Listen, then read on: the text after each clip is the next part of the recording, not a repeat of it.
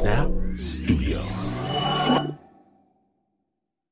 This episode is brought to you by Progressive Insurance. What if comparing car insurance rates was as easy as putting on your favorite podcast? With Progressive, it is. Just visit the Progressive website to quote with all the coverages you want. You'll see Progressive's direct rate, then their tool will provide options from other companies so you can compare. All you need to do is choose the rate and coverage you like.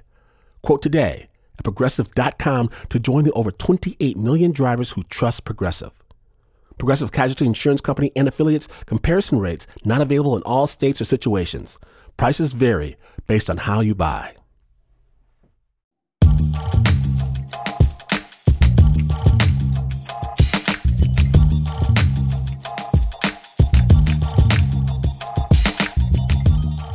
Okay, so this is what I remember. And someone's gonna have to help me fill in the blanks. It's Michigan, a TV show I do not recall the name. It came on before the local news. Maybe part of the local news? I can't recollect. But what I do know is that I'd sit there in keen anticipation next to my little brother behind our TV trays. Both of us transfixed. And this cheesy announcer guy, cornball, polyester suit, smiling, in some kind of studio, he'd look around, pick a screaming lady from the crowd. Oh my God, oh my God, oh my God. Everybody's excited. He escorts her into a glass booth. Okay, the 60 second timer's about to start. Are you ready, Jan? "Uh, I'm ready, Tom. And then cash money flies up in the booth.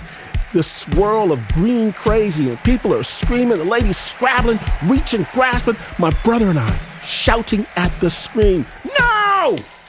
No! You're doing it all wrong!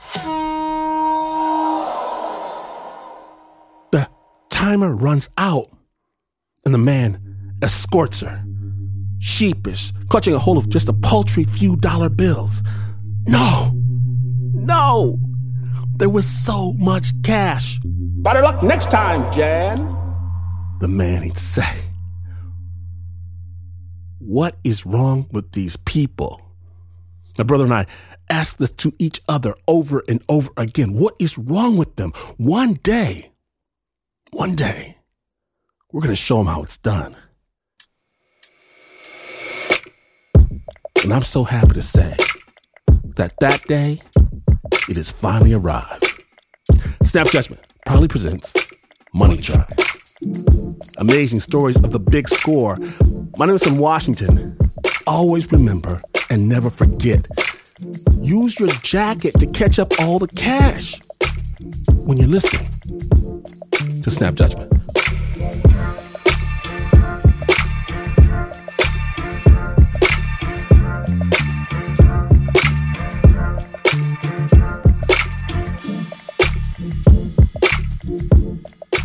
Now, snappers. Today we bring you something a little bit different. Six people, each in a different time and place, but they all find themselves in the same predicament, asking the very same question. Super Snapper Shannon Cason leads us through a story that these good people never saw coming. Put it like this if the sky start dropping money out, the whole world will go crazy. July 2019, Tuesday, Atlanta, Georgia, Interstate 285 westbound. The veteran. My name is Philip Dean. I'm 25 years old. Being down in Atlanta, I didn't really have an income, and it was kind of that gap between the GI Bill for college and kind of my active duty paycheck. So I decided to drive for Uber. So um, that day, got on the road. I was driving for four or five hours. I came over this hill, and then I saw about 40 or 45 cars pulled over on the side of the road and people out of their cars. Is there cops? Is there an ambulance? Is something on fire? What's going on? I need to pull over. I need to help. I got out, walked around, and kind of surveyed what was going on. And then I kind of looked at people taking steps around and picking up things off the ground. I'm like, they're picking up money. Didn't believe there was money on the ground until I saw a lot of money on the ground. There was a pile of money on the ground. It was a pile of leaves. I looked at a couple people and kind of was like, what just happened? August 2003. Also a Tuesday. Interstate 80 eastbound in the middle of nowhere, Iowa. The lucky guy. I am that one. I've walked into gas stations and found $400 on the ground. I've been in casinos and found $500 and $1,000 chips. Yeah, I was driving down the highway and out of pretty much nowhere, it started raining cash. Kind of started like a snowstorm with one or two at a time. Next thing you know, it's just hitting you, and like dumping on you. I can't see because the windshield of the car was covered. The freeway came to a complete and abrupt stop. There, was no way to tell where it came from. We were miles from an exit, just farm fields on both sides. No buildings, no towns, nothing. Money blowing in the breeze and falling from the sky and getting stuck on people's tires and stuck under people's windshield wipers, stuck in the little crevices of their bodywork on their cars. Like I've been sitting there observing this, trying to process okay, how did this happen?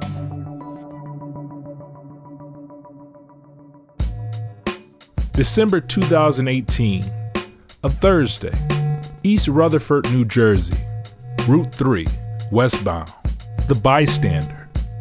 I was commuting, so I'm I am stopped high up in a New Jersey transit bus with you know, the cushion seats and the big windows. And suddenly, everybody on the bus started to kind of look to the left hand side of our bus and started yelling. Wow.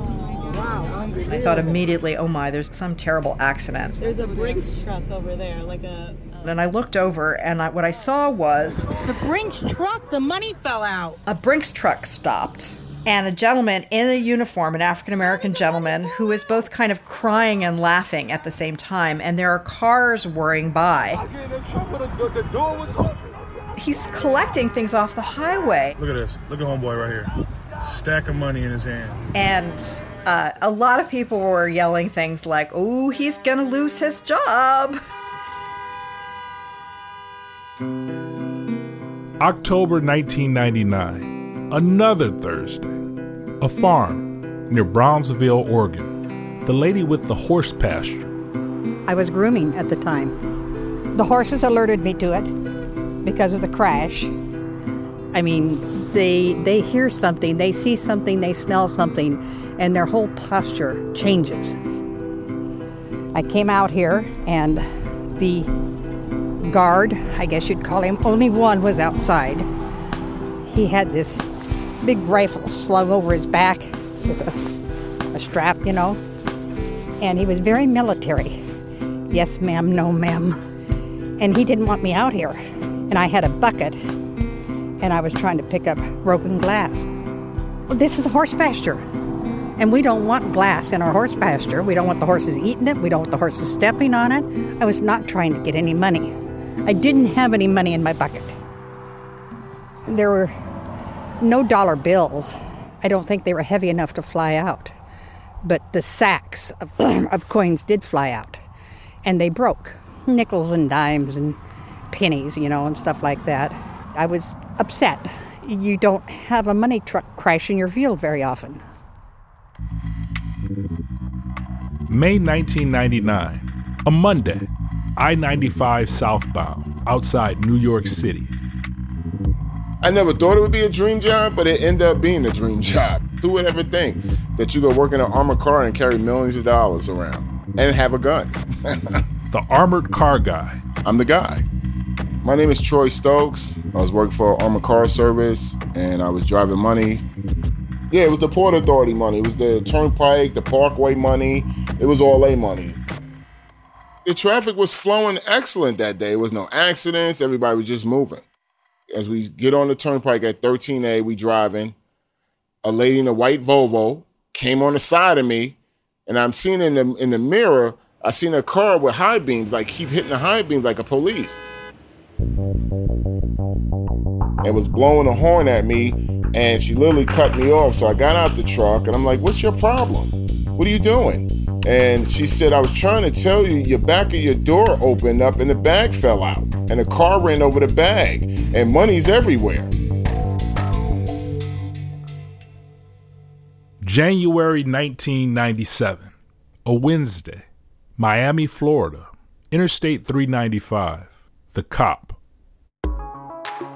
So I'm Delrish Moss, formerly with the Ferguson Police Department as police chief, and before that, I was a major with the City of Miami Police Department.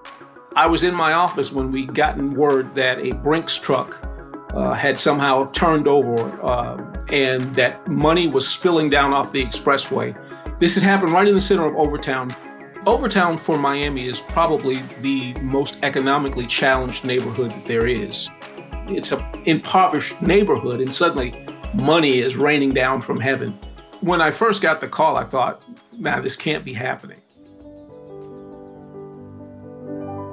But it happens all the time. What would you do if you saw money spilling from an armored truck? All over the world. In Hong Kong, there's been a mad scramble for cash. Hundreds and hundreds of accidents. Take a look at this bag of cash. Top heavy trucks. Brinks truck apparently lost some cash. Doors bursting open. It seems like a dream come true. Thousands of dollars in cash.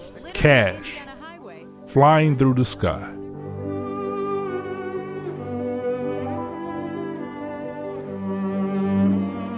In each of these events, in each of these places, each person has stepped into a whole new world of possibilities. In New Jersey, the bystander watches in shock. Others on the bus pull out their cell phones and start taking video. It was like I was in an aquarium, and you know, you see like the polar bear come by or the big shark, and it's all playing out in front of you, and you can't touch it. This is like a movie, you know. I felt kind of the joy of the people who were stopped in their cars. Um, many of them, obviously, working people who were going off to their jobs, who were like having, you know, early Christmas. It was a highway to money heaven. Route 3 West, right in front of MetLife Stadium. People were stopping short, pulling over, even jumping over dividers just to catch some green. Betsy Richards watched it from the window of her bus. And there were $100 bills, $5 bills. People seem to be very interested in, you know, whose money this was. Again, this is not free money. If Whether you were people were taking the money or giving the money back. The money technically belongs to Brinks, police officers say, and it's illegal for drivers to keep it. In Miami, the cop heads to the scene. Money was actually spilling down off the expressway, down into the neighborhood, and people were actually out grabbing it up.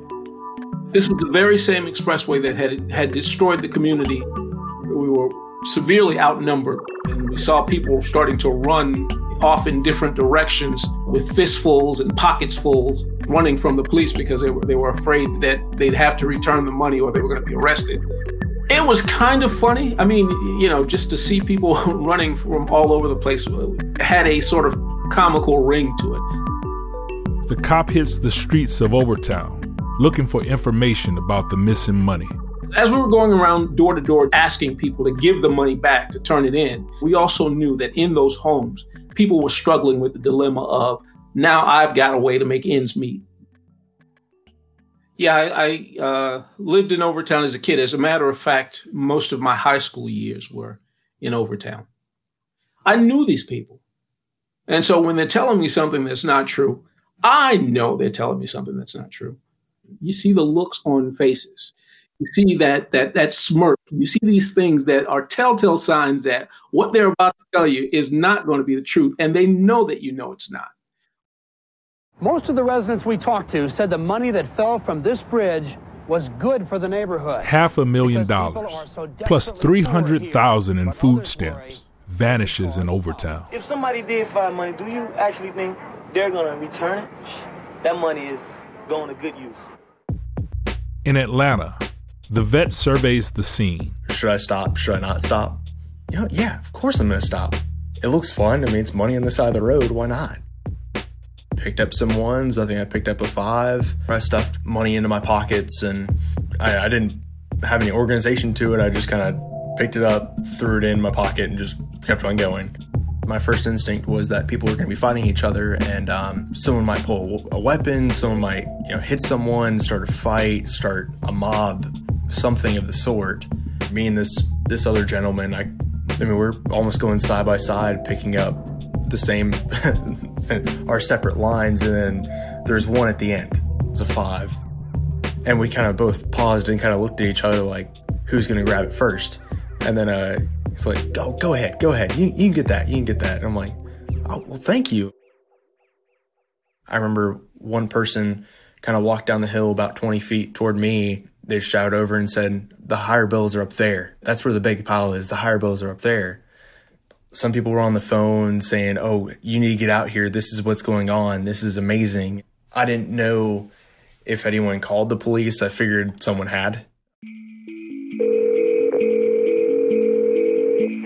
on 911. What's the address of the emergency?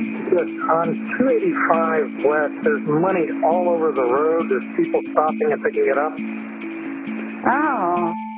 There's money everywhere and people are just grabbing it. And people are starting into traffic, pull over to get it. I don't know what denomination the bills are. It's money. It's, it's paper money. Money all over the Beltway, believe it or not. I mean, people are out of their cars, yeah. running back and forth across five lanes of traffic. Oh, my goodness. I remember at one point a woman walking out to the third lane, almost to the fourth lane, to pick up money this is just getting insane. This is a lot of people. This is still a highway. I, I didn't really want to see someone get hit by a car. I didn't want to see a car wreck or get hit. I I don't want to be around this if it goes bad. That's why I decided to kind of get back in the car. You know, I, I'm just going to take what I have and leave. In total, $175,000 was spilled in Atlanta. Wow, that was a lot of money. 175,000. After the vet takes off, police officers show up. They record on their body cams and they clean up what's left of the cash on I 285, catching bills as they drift past on the breeze. I was walking and $50 flew up, flew up out of nowhere. I came to. Really? Yeah, $50 bill. hey, man, don't, don't, yeah. Back behind the wheel of his Toyota RAV4, the vet speeds away from the scene with the money. Probably about 30 seconds down the road, I called the parents. You will not believe what just happened. and once I got back to my parents' apartment, I kind of sat in my car for a minute and found everything in my pockets and started, you know, counting it. Went, wow. I folded it up in half and then uh, put it in my wallet separately. Then the two or three dollars I had in my wallet initially, and I just kept it separate. Uh, I believe it was the next day, the Fulton County Police Department kind of put in their social media that, you know, it's it's not your money; it needs to be returned if you have it. I remember almost verbatim. It was anything under a thousand dollars is a misdemeanor. Anything over is a felony. I mean, I really just talked to my parents about it, kind of, why should I keep this? Why should I give this back, sort of thing. And the Air Force has three core values it's uh, integrity first, service for self, and excellence in all we do. And it really tested my integrity. I think it was five or six o'clock at night, and I made the decision of I'm going to take it back because that was not my money. My dad chose to come with me, so we rode there, and it was kind of just one of those, you know, what do you think they're gonna do? What do you think they're gonna ask me? I don't know if he's gonna, you know, take me in custody for a little bit as we fill out paperwork. In that situation, your mind kind of jumps a little bit.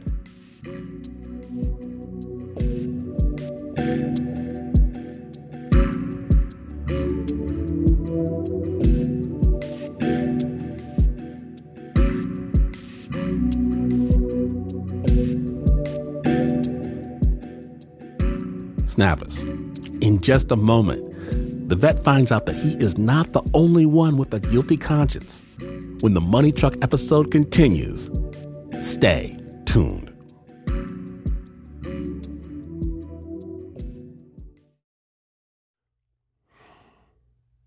Support for Snap Judgment comes from Odoo. What is Odoo? Well, Odoo is an all in one management software with apps for every business need. Odoo has apps for CRM, accounting, sales, HR, inventory, manufacturing, and everything in between. And they're all in one easy to use software. And the best part about Odoo? All Odoo apps are integrated, helping you get things done faster and more efficiently. So when you think about business, think Odoo. To learn more, visit odoo.com slash snap.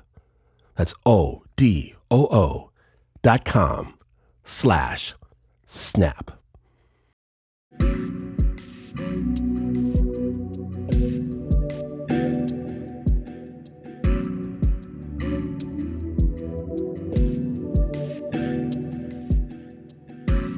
Welcome back to Snap Judgment, the money truck episode. When last we left, the vet was on his way to the police station, ready to return the cash he picked up from Interstate 285. Snap Judgment. When the vet and his dad get to the police station, the police officer comes out of the evidence room and greets them. He's recording on his body cam. He's like, You returning money too? Yes, sir, I am. I've been doing this all day. He apparently had just got done with someone else and he wasn't upset. At one point, he asked me, Well, how much are you returning? I think it was 13 ones and a five. $18. He kind of just blinked at me for a second, like, $18? All right, so Philip, here's the case number. Uh, that's saying that I collected $18 from you.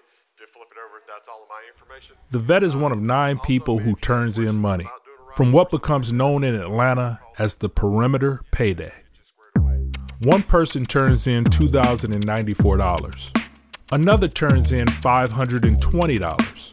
Another returns 24 bucks. $18 is the least that was turned in, so that was myself. My dad kind of joked about it. He's like, you know, all this money that fell on the ground, he picked up $18, and like, that's all it was, was $18. I mean, if I found $40,000 in the ground, might have been a different conversation. I kind of, you know, kicked myself in the back a little bit on that one and kind of thought about more. I'm like, why did I not stay longer and why did I not keep it? That night for me for Uber was not as good. I think it was only like $20 with Uber Eats that night. And then I picked up $18, so I was doubled what I did. on the way home, I think I passed a gas station and went, man, it'd be nice to fill up my tank real quick with $18. But um, I, I decided not to. On I 95 outside New York, the armored car guy looks over at his partner. He's freaking out. He's like, Stokes, we're going to lose our job. We're done. We're done. So I had to smack him, get him back in control and focus. I said, listen, go up there, grab the money, okay? Calm down. I'll stay with the truck. We both can't leave the truck. If we leave the truck, somebody could take the whole truck. He said, There's people everywhere. I said, You have a firearm, put it in the air and fire. It works in New York like that. They disperse. Trust me, it will work. It was mayhem. It was like people running, literally almost getting hit by other cars just to grab some money. It was crazy. Tractor trailer stopping, everybody stopping. I mean, and then after they picked up the money, they rolled by and saying thank you to me. Thank you, sir. Thank you, armor car guys. Thank you. No, everybody was thanking me that went by. Thank you. They was blowing a horn, thumbs up. People had banners out their cars. Thank you. God bless you. I just had to laugh about it. I mean, what else I'm gonna do? The money's insured. That's why it's called insurance. I just, how you say, I just enjoyed the moment. It was so crazy because Kaity Tong called me out of nowhere. I don't know how she got my cell number. Don't ask me. I don't know how. And I picked up the phone. I said, hello. She said, hi, this is Kaity Tong from Channel 7 News. I'm like, are you for real? Who am I speaking to? I said, you speaking to armored car guy Stokes. Why? She's like, are you the one with the money that fell out the back of the truck? I said, yeah, you're talking to him. And she was like, we'll be right there. Don't go nowhere. I said, are you serious? Before she said right there, somebody was setting up a, a, a, a tripod up. They're ready to like start filming right then and there. And then my CEO guy, Rodriguez, calls us and said, Get in the truck now, and get out of there, get out of there. In Oregon, the lady with the horse pasture is told by the guard standing next to the truck that crashed into her field that she isn't allowed to take any pictures. I'd never had a, a, guard standing there with a rifle slung over his shoulder and acting like it was, you know, some sort of top secret thing. I kind of thought that was a little overblown, the top secret thing. So I went up to the corral and I took pictures. you know, it's my property. It's my damn property, and I'll do what I want. That's what I thought, you know. He's invading my property. I am not invading his property. And of course, uh, uh, immediately there was people, spectators, and newsmen and stuff like that. They called in a crew that stayed here until dark or dusk, gleaning the field and picking up all the money. And then when they left, they said, "Anything you find out here is yours." The next day, her friend comes by with the metal detector. They don't find much. I mean, minimal amount of money. It was pennies and nickels and dimes. You know, I mean, they got all the quarters, I think. In the middle of nowhere, Iowa, cash keeps falling from the sky. The lucky guy sits in his car. I was more confused than anything else. When I first tried to open my door, somebody was running by and hit it and kind of closed it back on me. That's how many people were out running around. So it was kind of like a herd mentality panic. Everybody around us was picking up whatever they could and throwing it in their cars. I just ended up taking a couple handfuls that were on the windshield and throwing them into the car. The lucky guy gathers the bills and stuffs them into a flexible lunchbox cooler. He heads down the highway, the cash in his back seat. At best, maybe there was several thousand dollars. I don't know, but it wasn't enough to excite me. It wasn't enough to, to you know, oh, I'm set for life. we were going to continue to the next town and just turn it in. We were stopped before we got there. There's a police checkpoint. Two officers step out of a squad car. They asked if we'd driven through it, and we said yes. And they asked if we picked something up, and we said yes. And then they asked, Can you guys follow us to fill out paperwork? And we said, Okay. And then it was getting to the police station that they informed us that we were being detained. Detained. The lucky guy is charged with theft. That much money on the side of the road, there's going to be somebody looking for it. Um, I was concerned I was going to miss my upcoming work. Uh, I was concerned that this was going to take a financial bite out of my ass. I was shocked. He's led through the police station, past cops sifting through piles of money. Tables and tables full of cash spread out. They took whatever we had, and they were all like, you know, $20 bills. I never got an official count, honestly. I do know that the person that was arrested after me, he had, I, I think, like over 20 grand on him. After getting his mug shot, the lucky guy is shut inside a closet full of bookshelves and discarded furniture. That's how small of a town it was. You know, if I was like the A team, I probably could have built something to get out of there. I had really done nothing wrong other than picked up something I found on the ground in the middle of the highway. That night he makes bail and calls a lawyer, who gets his charges reduced to a misdemeanor. When I walked out of the booking facility, I got back in my car and continued down the road for at least a 100 miles or so. I might have left the state that night. I was like, what the fuck was that about? Like, seriously, what the hell was that about? The armored car guy is taken to the state police barracks. It's one o'clock in the morning. I was there for about three hours. They interrogated me to find out what led up to the money falling out the back of the truck. Just write down everything, what happened, you know, throughout the whole day to lead up to this. And that was it. And then they let us go. Actually, I thought that all of this going to be a, a, big misunderstanding. It was a freak accident, and then I just go back to work like regular. That's the thing I'm thinking in my mind. The truck probably was bad or whatever like that.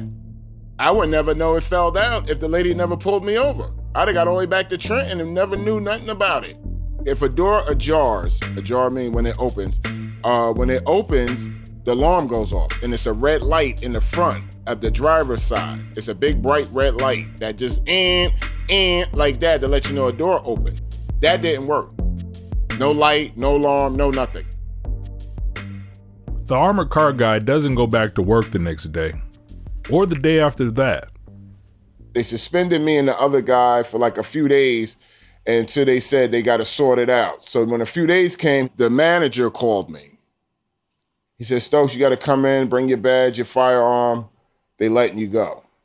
I said, let me go for what? I didn't do nothing wrong. It could have happened to anybody. What happened was it was a state trooper in an unmarked car when the bag fell out the back of the truck. He saw the bag fell out the back of the truck and a car ran over the bag, and that's when he started writing everybody plate number down. Yeah, 80,000 was in the bag and all recovered except for $46. So long story short, I lost my job for $46. So when I got there to return my stuff, my badge, I felt like a police officer that's just lost his job for no reason. My partner, I looked at him and I felt bad, and I even tried to stick up for him. I said, "Listen, let him at least keep his job because I asked him to come with me. He was going home that day." He said, "Stokes, it doesn't work like that. He was with you. You're both is fine." At the armored car places, I was flagged. Everywhere they had an article with me with my picture on the wall. Don't hire this guy. It messed my credit up. I couldn't get nothing. I lost my house in Trenton. I had a nice three bedroom house, fenced in yard, everything. I was depressed. I was there for five years. I wanted to retire with them. I wanted to get the gold watch with the armored truck in it. You know, a nice plaque of, of show my, you know, appreciation that I was there for 20 years. The armored car guy still remembers the most money he ever hauled. The most money was a hundred million, and they had to burn it. You throw all the money in this like oven thing, and it just burn up millions and millions and millions of dollars. That's not circulating no more. You got to remember, the United States makes the money. We make money every day. We print money every day. We burn money every day when you're sitting at home trying to figure out how you're going to pay a bill. You just have this fantasy that you're going to win the lottery or that somehow the Brinks truck is going to open and money is going to fly through the air and you're going to scoop some up. And it just fulfilled all of that longing. Having enough money is not just working hard, it's also luck. If I was on the other shoe and I was driving on the turnpike and, and I seen an armored car drop money out the back of the truck. If you find a wallet in the ground and it has a thousand dollars in it. If I'm out there in the middle of my hayfield and I find a sack of money that actually fell from the sky from an airplane. Do you take the money or do you find the owner? Is that morally wrong if there's nobody around? Come on, stop it. This is reality. What's the right thing to do? Take care of my family or return this money? I might have a moral dilemma there. A few years later, the lady with the horse pasture witnesses a second armored truck crash in her field. It just shouldn't have happened. I mean, one was enough. I didn't need two. And I was really, really upset by this time. I mean, I was ranting and raving and pointing and gesturing, and there's no damned excuse for this. And if anybody would just drive decently, it wouldn't happen. And I'm really tired of this happening. And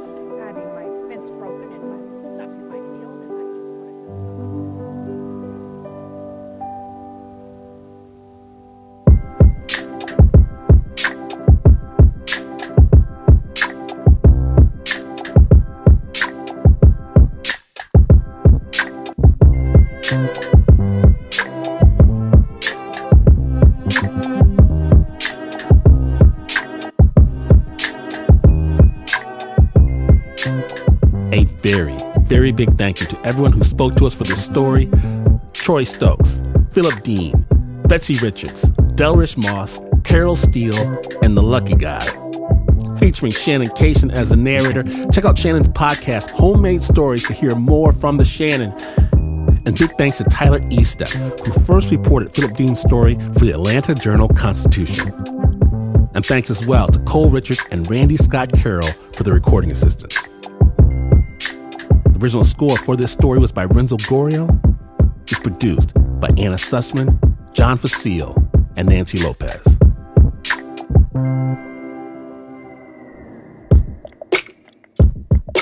Now don't go anywhere, snappers, because after the break, we're looking for a miracle. Stay tuned.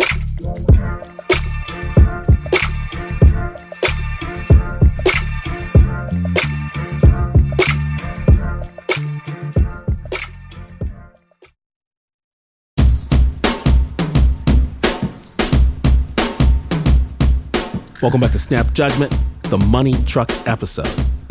My name is Glynn Washington, and our next story starts back in the days of Prohibition, the time of bootleg whiskey, secret nightclubs, and lots and lots of police raids.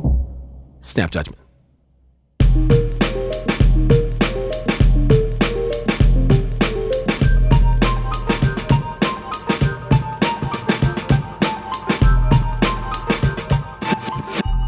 Jungle Room was, it, it only seated like 300 people. It had all kinds of masks from all over Africa and African fabric on the walls. And, and the, the uh, tables, they looked like huge African drums.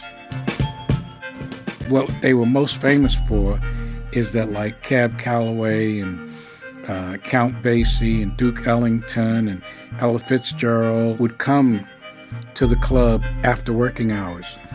So after they finished playing at the Cotton Club at 2 o'clock in the morning, they would come to the Jungle Room and they would perform for each other. When the cops came, because they, they came fairly regularly, there was there was this really sophisticated system of shutdown and flip over. And when you hit the switch, maybe 20 of these liquor cabinets flip around to the opposite side and they present a blank wall. The craps table flipped over, gambling tables disappear. By the time the police actually got inside, there would be nothing that they considered illegal going on. As an African in America, you have to always be on your guard. You have to always be aware. You have to always know what's going on. My grandfather recognized the fact that he was a goose in a fox court. Well, basically, what's happening is they tell the story of old Sister Goose who was walking down the way. She gets snatched up by a fox. The fox wants to break her neck and eat her. And she says, No, hold on. You can't do that. We're going to go to the police. They call the police, but the police, they were foxes also. So she said, Well, we're going to the courthouse. And they went to the courthouse. And at the courthouse, the, the, the judge was a fox and the jury were foxes. So they broke her neck and they picked her bones. You cannot get goose justice in a fox court. And from that, I recognized that it was necessary for me to leave the United States of America and get out of Dodge.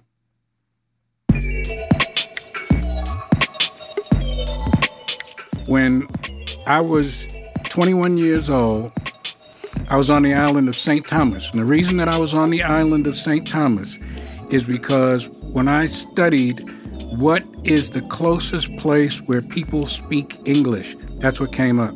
And it cost no more than $25 for me to get there. And I got there. And when I got there, everybody looked like me. I got a college degree. I'm like, I'm going to have a job.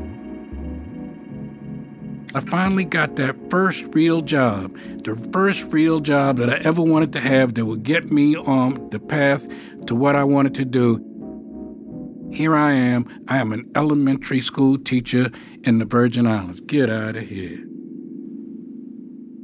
I'd just become a school teacher. That was my first week, uh, slightly inebriated. Me and my five white friends. Everybody was a school teacher. Males, testosterone, zooming all over the place. I mean, you know, none of us were punks. And so we're walking down this alley, and somebody says, Oh, look, they left the door open to the big time restaurant. And they said, Oh, look, the back door is open. So somebody said, Man, you know, somebody could go in there and just steal all of that food. And somebody said, Oh, no, they couldn't do that because there's like this screen door there. And I said, Actually, I could flip the latch on that door um, real easily, and we could just go in and take anything we wanted. We took all the hamburger meat, we took all the cheese, and we took all the steaks. And and we weren't really even thinking about what we were doing. We just took we didn't take anything else. We took the steaks and we took the hamburger. We knew we could eat steaks and hamburgers, you know, share steaks and hamburgers with all our friends on the beach. You know, I mean, if we went to Hawaii, we would have called it a luau. Actually, it, I shouldn't admit this, but at the time, It seemed like a good idea. All of a sudden, out of nowhere, the police jumped out and shouted, Put up your hands, put your hands up. Being from Harlem, I immediately tried to touch the sky. They took us to the police station, and I was immediately separated from my friends. Did I mention the fact that uh, my friends were white uh, and I'm not? So I'm in this interrogation room and I'm sitting there and I'm just waiting because I don't know what's going on. So they put me in the cell. These cells are 18th century dungeons with high ceilings and just one ventilation shaft. It's real dismal kind of conditions in there. All my friends bailed out the next day.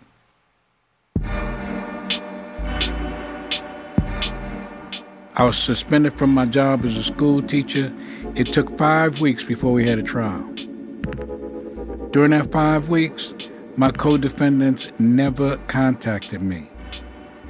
When we arrived at court, they all had Brooks Brothers lawyers. You know, they were suited and booted, and nobody spoke to me. I was the only person who had a court appointed attorney, and he was late. He was five minutes late. He was 10 minutes late. Okay, I'm sweating bullets. I mean, you know, I'm going to jail. My lawyer was nearly 20 minutes late.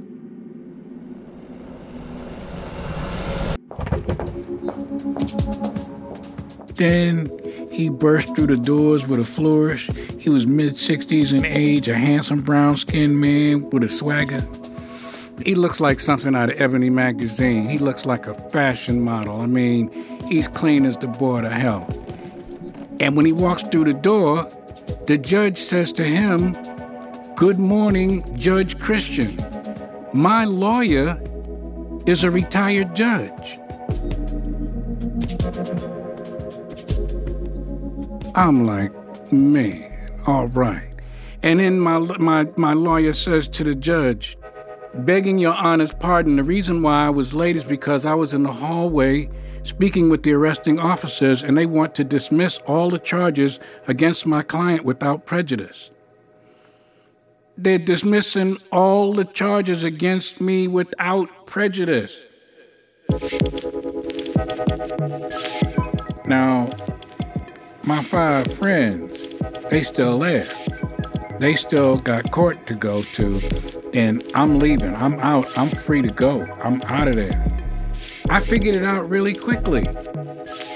It felt like, I guess it must feel like what it feels like being a Caucasian in America. I found out later on that they were ordered to pay heavy fines. They were exiled from the island and told if they ever returned, they would be charged and imprisoned. But that's not even the end of the story. See, once I got outside of the courtroom, my lawyer, he says to me, Have you been paid for the time that you were suspended from teaching? And I said, No. He said, You were suspended for five weeks? I said, Yeah, I, have not been paid. He said, Okay, I want you to go to the governor's office. Tell him that I said that they must pay you. So I went to the governor's office. When I get to the governor's mansion, everybody knows who I am. I don't know how everybody everybody knew who I was when I walked up, big old afro, three piece suit, watch out. And I go into the governor's office and he's like, have a seat. Have a seat? You mean you know, like sit down? All right. So I sit down in the governor's office and I'm actually feeling a little bit relaxed, you know. So we start talking. He asked me where I'm from. I said I'm from New York. You know, I grew up in Harlem. He said, Oh, Harlem. I remember Harlem. I remember Harlem back during the roaring 20s. I used to hang out in Harlem back in the day. And I was like, really? You know, because my grandfather, he hung out in Harlem too, you know, and he owned a, a club, you know, called the Jungle Room. He said, Mr. B, you talking Mr. B? You Mr. B grandson? Oh Lord, oh Lord, this Mr. B grandson in here. You know, we start talking and, and kicking it a little bit, and he says I got to give him my grandfather's address and telephone number, and they haven't gotten together in all these years. Oh, yeah, and here, let me sign this petition for you. You know, and I need you, anytime you have a problem or anything, you come back by, I want you to know that my door is always open to you. Your door is always open to me, and you are the governor. And the governor's saying to me, if there's anything that you need, if there's anything that I need, he said, if there's anything that you need, just give me a call. Dude, we were gonna get some goose justice up in the goose court. You know what I'm saying? Watch out.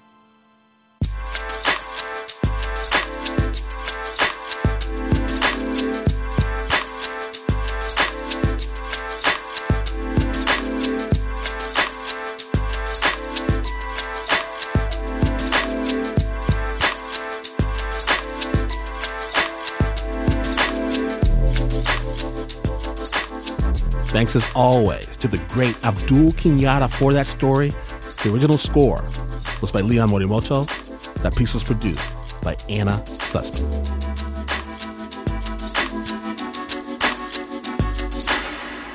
And snappers. We had an extra drop in our podcast feed this week. It's an incredible and important story, only available on our podcast on our watch. It's an investigative podcast series from our friends at KQED, and this season it follows the stories of two correctional officers who pay a high price for exposing corruption by their fellow officers in California's most dangerous prison, New Folsom. Check out the Snap Judgment podcast feed to listen.